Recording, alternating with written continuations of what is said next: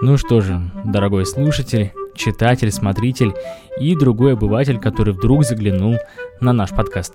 Мы продолжаем изучение человека в пространстве, часть вторая, город, как понять, что это перед вами город. Некоторые составляющие, определяющие критерии происхождения города, составляющие самого города в частности, мы изучали с вами, во всяком случае были озвучены они в предыдущем выпуске, ну а здесь мы предлагаем немного дополнить их понимание и немного углубиться в подробности. Существуют э, классические критерии возникновения городов. Это климат, это местность или рельеф, архитектура, происхождение или изначальное и прежде основное предназначение этого региона, вернее, э, этого центра, да, например, торговля, промышленный центр, военная база, религиозный центр, приобретают абсолютно новые смыслы в сочетании с более глубоким анализом ученых, которых называют урбанисты, социологи в том числе. Иногда и философы пытаются выяснить истинные причины возникновения такого явления, определение его статуса, типологию городов по различным определенным признакам. Например, существует такая теория, которая называется количественная. Все мы с вами, во всяком случае, а некоторая часть из вас, э, дорогой слушатель, все равно последователь так или иначе количественной теории. То есть, следуя ее логике, город представляет собой значительное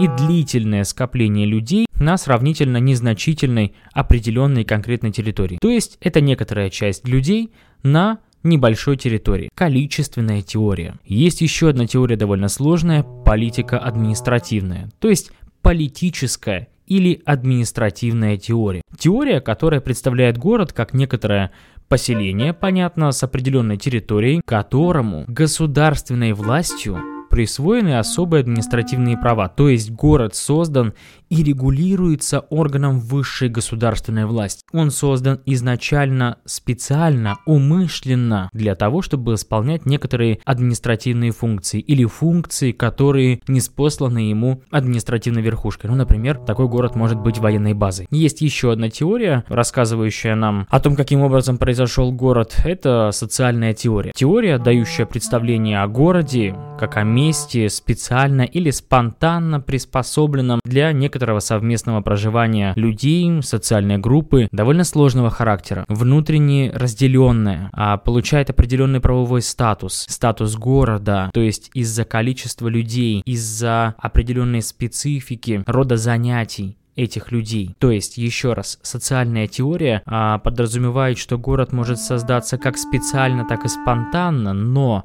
всегда для совместного проживания людей, которые практически ничем не объединены, а лишь кроме как одной территории. Соответственно, у них, естественно, разный род занятий, но у них есть какая-то определенная территория. И есть еще одна теория, естественно, это экономическая.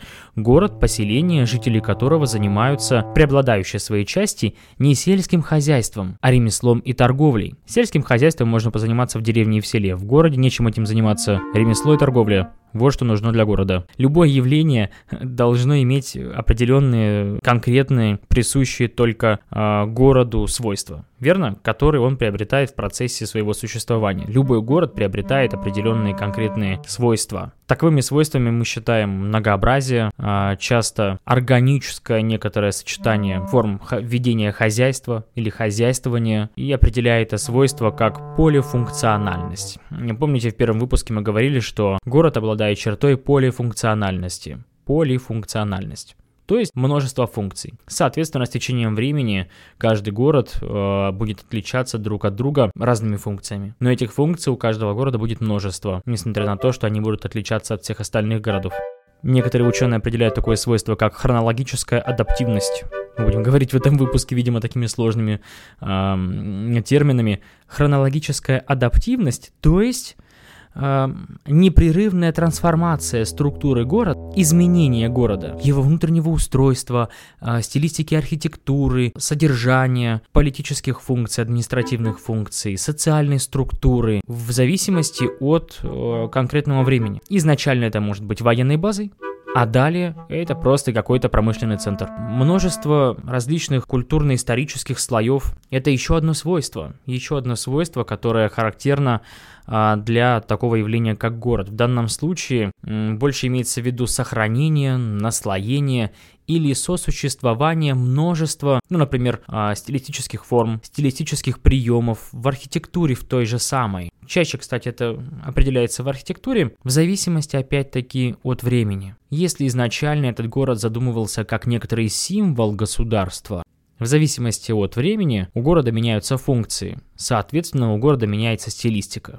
Изначально он был, например, промышленным центром, там не было помпезной архитектуры. Там была просто архитектура, которая была необходима для производства, для промышленности. Заводы, фабрики, больше ничего. Заводы, фабрики погибают, становятся красивые здания. Хронологическая адаптивность и множество культурно-исторических слоев. Далее на примерах будем подробно разбирать, каким городам, какие свойства применимы и так далее. Всей этой полифункциональности, полисвойственности Опа, новый термин. Есть э, объяснение и подтверждение. Существующее обывательское такое мнение о том, что город может развиваться, эволюционировать из небольшого поселения сразу в крупный административный центр при помощи лишь каких-то самозапущенных процессов, естественных процессов, процессов саморегуляции, считается ошибочным. Цитата. «Существует устойчивое представление об историческом происхождении города от разрастающегося села. Это заблуждение. Даже в тех случаях, когда город возникал на месте удачно расположенной деревни или усадьбы, как это было с Москвой, это издревле был хорошо планируемый процесс, осуществляющийся властью. Город, он является собой всегда административный центр какого-либо района, промышленного, торгового, транзитного. Даже в ситуации трансформации, изменения села в город, Нельзя говорить, дорогие мои, о процессе самоорганизации. Этот процесс представляется, хоть чаще всего так и не выглядит, хорошо планируемым, санкционированным и который осуществляется естественно, органами власти. Однако, как будет выглядеть и как будет жить этот город далее, зависит от самого человека, точнее от населения этого города. Григорий Ревзин в своей потрясающей работе «Как устроен город» пишет, что город создается настолько разумным, насколько разумным является его создатель – население. То есть в данном случае от понятия разум мы отталкиваемся к функции. То, что необходимо человеку, то, что необходимо населению, то и будет в этом городе. Во всяком случае, если что-то создали, население, ну, простите за м- простословесность, подгонит под себя те функции, которые были у этого города либо те функции, которые были у отдельных структурных частей этого города. Давайте посмотрим на отдельные части города, раз уж мы затронули такую тему, и на то, какое они имеют значение, эти части города, а главное, как они могут трансформироваться. Мы можем совершенно точно сказать, что какое-либо жилое помещение, жилой дом может превратиться в нежилой, вне дом, даже в тот момент, пока люди в нем живут. Мы привыкли считать, что когда люди выехали из этого дома, уже обветшало, ветром вынесло все стекла, обои все попадали, этот дом не жилой.